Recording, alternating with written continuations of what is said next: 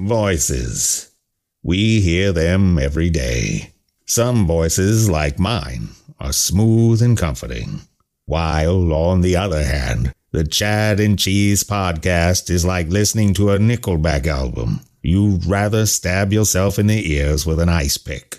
Anyway, you're now listening to Voices, a podcast series from Chad and Cheese that features the most important and influential voices within the recruitment industry.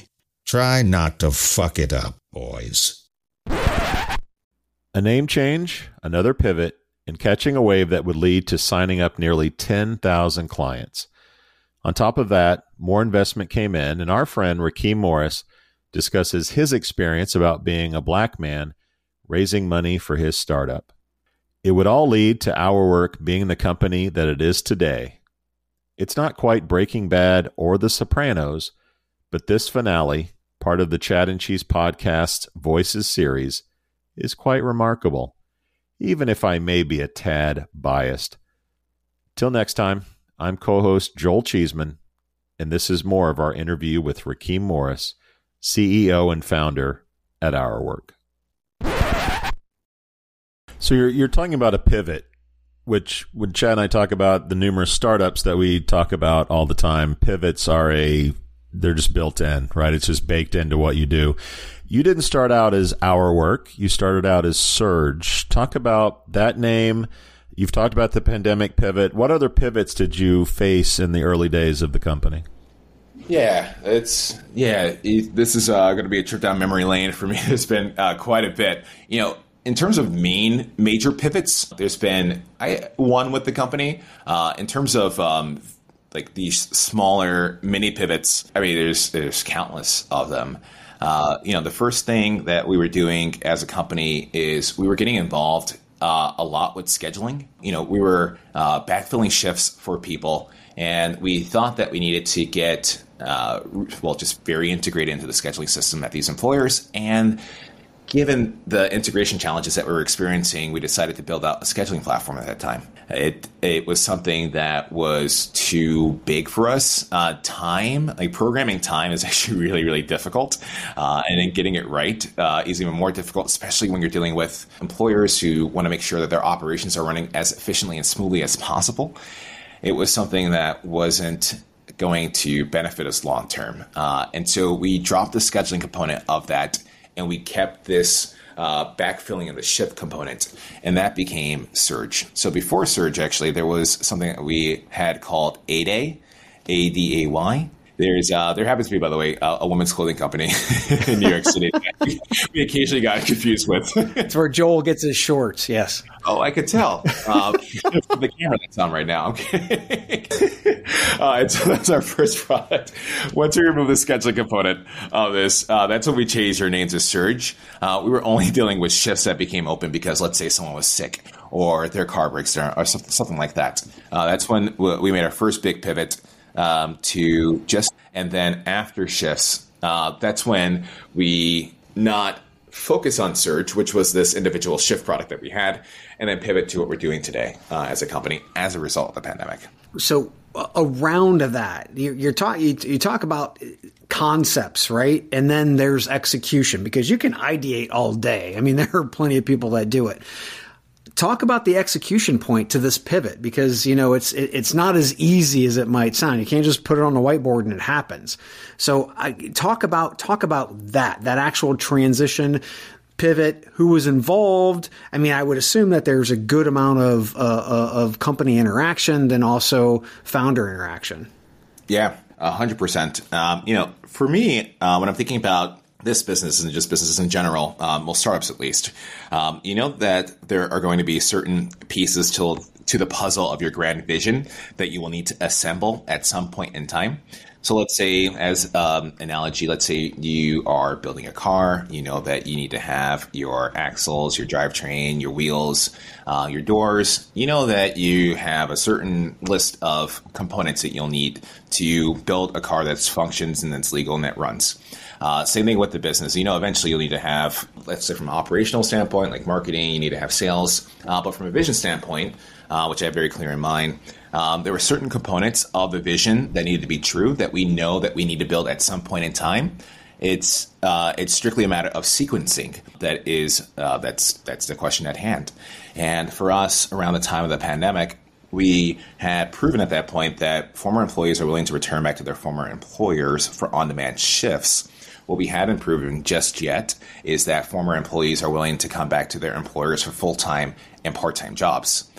When the pandemic happened, we weren't doing that one component of the larger vision that we know that we need to do, uh, but there was another part component of that larger vision that we uh, we saw an opportunity to uh, to launch a new product to the market um, that would that would accomplish uh, the component of this longer term vision, which was getting uh, former employees to return back to their former employers. You're talking about consumers driving the pivot, or what you're what you're doing going forward, and I think that's a little surprising to people that are doing a lot of competitive analysis and what's the market opportunity. It sounds like that wasn't a big part of your decision to to do or to to change course with the company. Was it a part, or does it even need to be a part? Is is it consumer demand that should drive it? The broader market context was uh, the only reason that we decided to, to pivot this company, and in following that and wanting to catch the wave.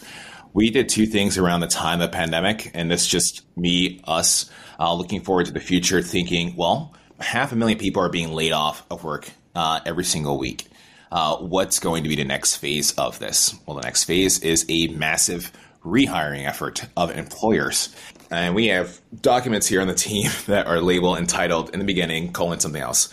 Uh, catch the wave. Catch the wave. Dot, business plan. Catch the waves. Dot, you know, all the other th- internal documents that we have. We created a program uh, at the company that was focused exclusively on catching the wave of the massive rehiring effort of employers. And uh, we built that product right before things got really serious in terms of the rehiring efforts. And we caught that wave all the way up into nearly ten thousand restaurants that we now have on the platform. Which is predictable, right? I mean, that was predictable. You could see that this was going to happen. So yes, you weren't actually addressing something that was happening in the market. You were addressing something that you knew that was incredibly predictable that was going to happen in the market. Go where the puck yeah. is going. Exactly. Yeah. Yep. Yeah. It, go where the puck is going. You know, right around that time too, I wish I would have known that Tupperware stock would have gone through. It went from one dollar and seventy-six cents on March twenty-seventh, twenty twenty to thirty-three dollars on December thirty-first.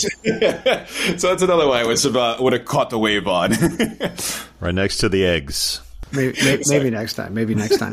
So, so in, in, in talking about the the actual product now, first and foremost, why did why did you feel like you needed a brand, a, a rebrand? Uh, why why didn't you just pivot under the same name?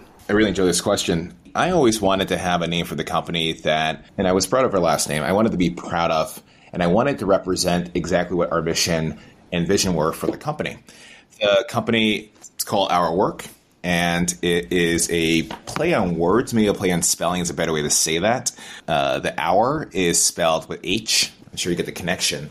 And this is really this is uh, this gets back to the the reason why I founded the company, uh, which was to benefit people that worked these jobs, uh, especially recognizing and acknowledging the skills that they've earned from these employers and using that knowledge to get additional income. So personalizing it, it's our work. Yes, exactly. Our work. Um, you know, hourly workers, hourly employers, our platform.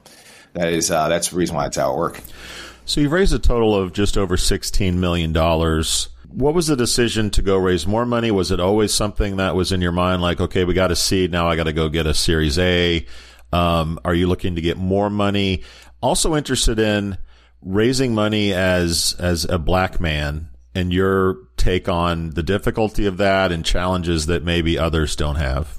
I think you're closer to eighteen now, aren't you? Yep, eighteen point one million dollars. Um, there's one uh, fundraise that's not recorded because it is a convertible debt note. uh, so you, you won't find it in the, the public public documents, I, I, I suppose.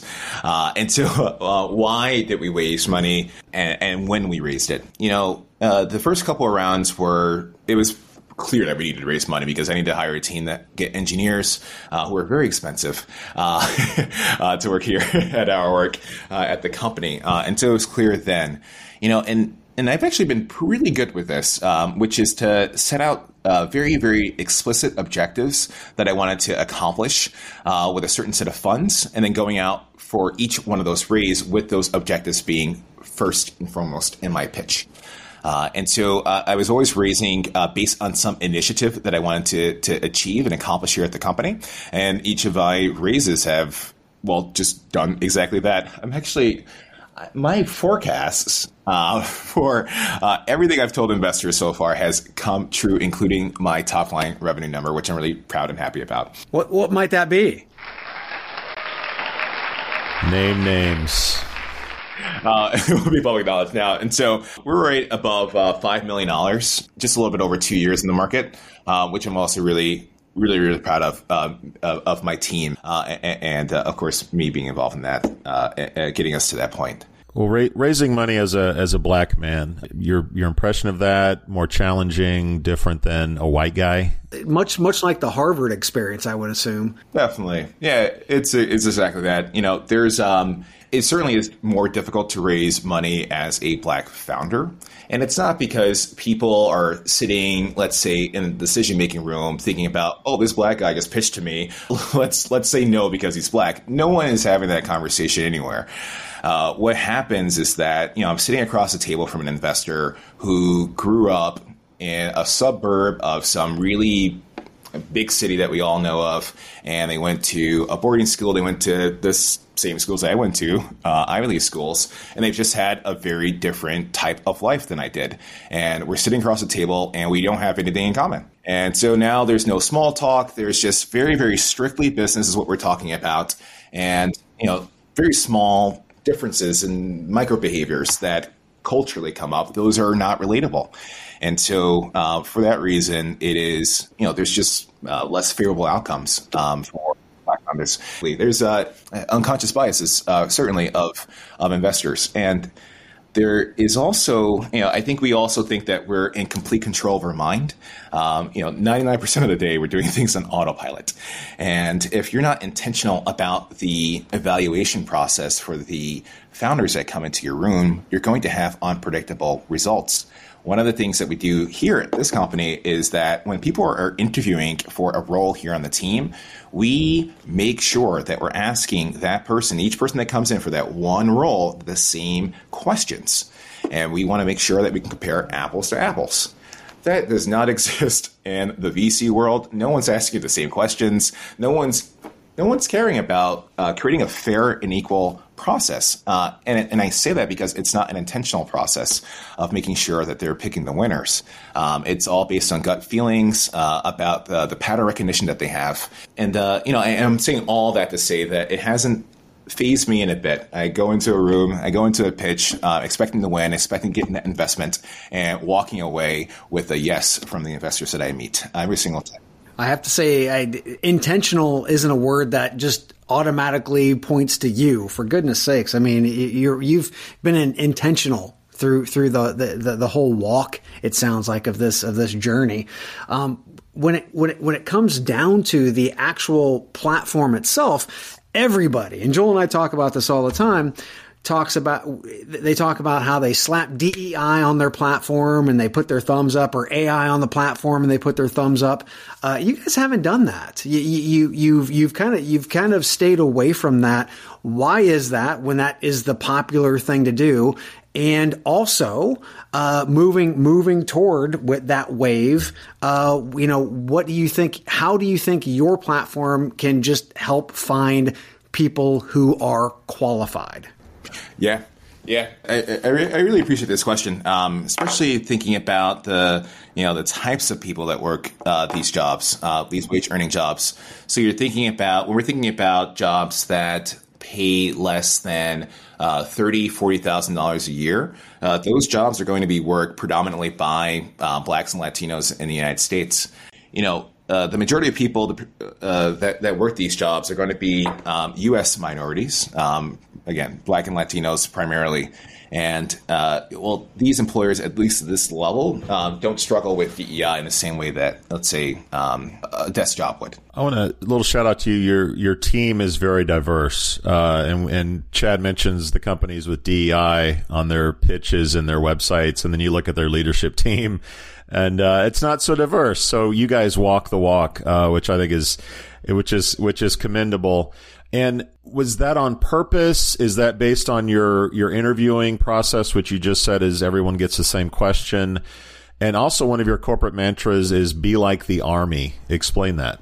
Yeah. Two things here. Uh, we have on our job postings that we focus on D E I at the company, and it is uh, a program that we have here internally. Uh, I will also say that we always, always hire the best person for the job. When you have an interview process in which you're comparing apples to apples, what happens is that you get a more diverse group. So no one gets a job because they're a woman, because they're black, because they're, you know, whatever it is. No one gets a job for that reason. Uh, we're able to get a diverse team at this company because we run our interviews well. And that's the reason why we have a diverse team uh, here at this company. Uh, and so that's that's one. And in terms of the Army, uh, I think you may be referring to somehow uh, sometimes how I pitch what we want to do longer term with this company, which is that we want, let's say, a McDonald's manager to think about their workforce very much like the Army does. They have your active duty people and you have your reserves. And we want a place like McDonald's to think about their headcount as every single person that they have ever trained. It's also the case that one in eight people in the United States have worked at McDonald's. And so you can imagine now that you have your active duty staff uh, working at McDonald's, uh, a shift becomes open or someone quits their job. Uh, you're able to go into your previously trained people, just like the Army does with their reserves, uh, get that person in here in short order and make sure that you're meeting every single operational metric goal initiative that you have at your restaurant. And it, it's something that when employers embrace it, they will have a operational revolution that they've never experienced.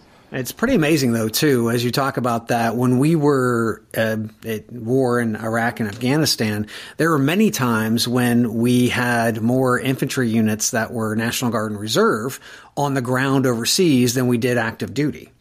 So being able to actually structure a workforce like this gives you more assets and more availability to actually get the job done, especially when we have uh, issues with um, people. I mean, jobs just going going totally unfilled, positions going unfilled, and uh, companies that are missing top line revenue because of those unfilled positions. Exactly. Yeah. There are more than enough people in the United States for every single hour of every single job. The reason that we don't do it today is a collaboration failure among employers that they don't recognize these skills as universal skills to be shared among employers so that people can work at multiple employers.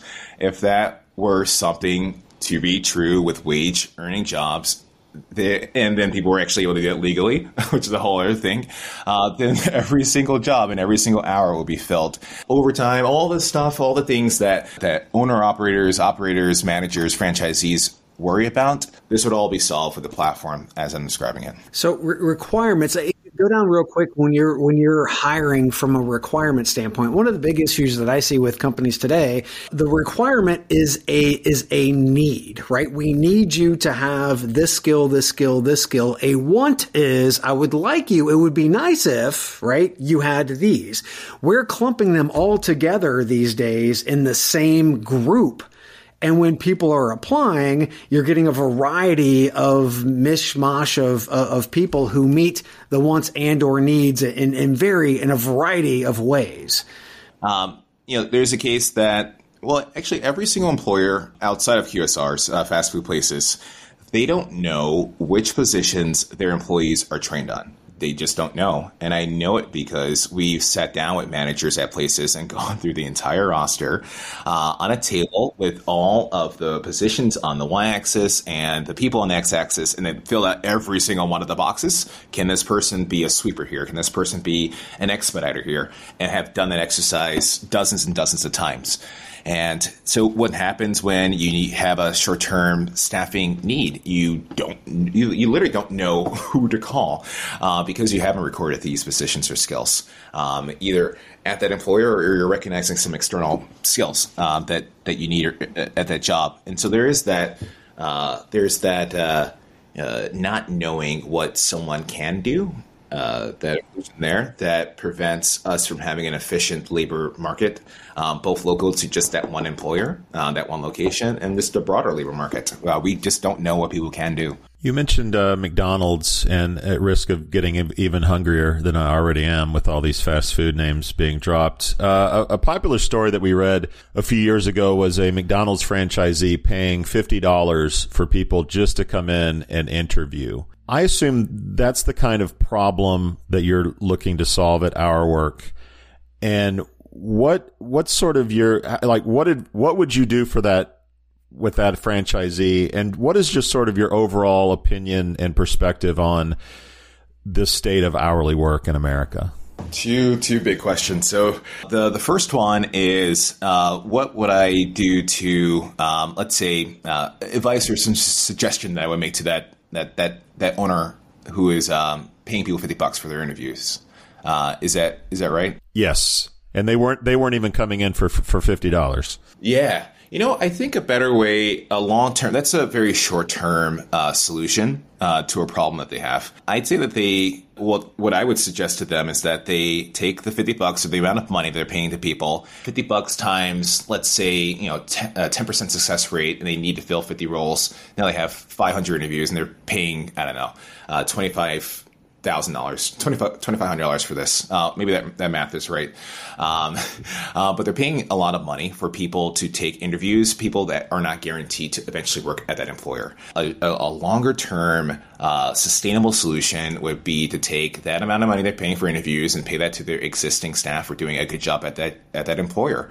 uh, to engage in some profit sharing with their hourly workers and their frontline workers. You know, in the same way that, you know, desk workers, I look forward to my bonus at the end of the year. Uh, and how that incentivizes people to stay longer at that employer to cash out on their bonus by the end of the year. That same thing could do wonders for employers, uh, especially uh, employers that have hourly workers. Having that bonus structure of profit sharing can incentivize people to stay longer at that employer and take more pride in their work.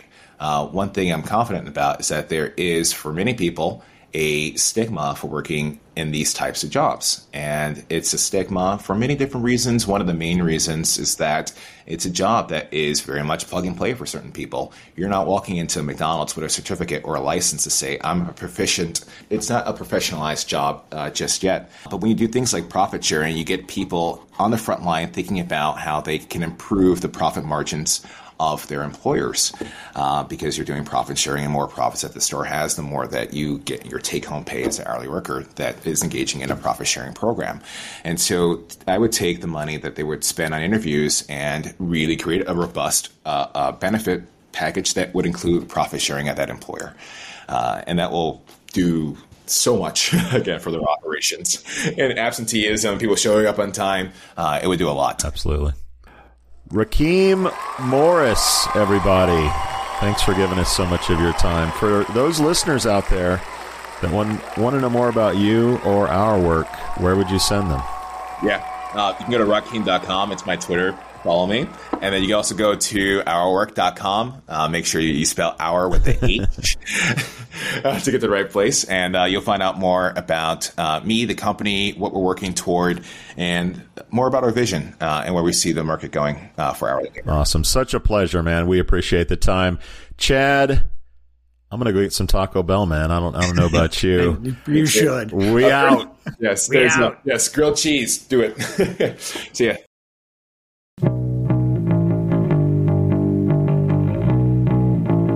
You can find more episodes of Voices, the Chad and Cheese podcast series devoted to stories and opinions of industry leaders, by subscribing wherever you listen to podcasts, or just visit chad cheese dot com. You've got questions, we've got answers. Business leadership, ownership, and sales can be challenging. Tune into the Accelerate Your Business Growth podcast to learn from the world's experts. Join me, your host, Diane Helbig, as I chat with people who have expertise in various areas of business. You'll enjoy the lively conversations that are focused on providing you with the ideas, tips, and suggestions you need to realize greater success. Get what you need for your business when you need it from the people who have the answers. Accelerate Your Business Growth is part of the Evergreen Podcast Network and is available on Apple, Spotify, or wherever you listen to your favorite podcast.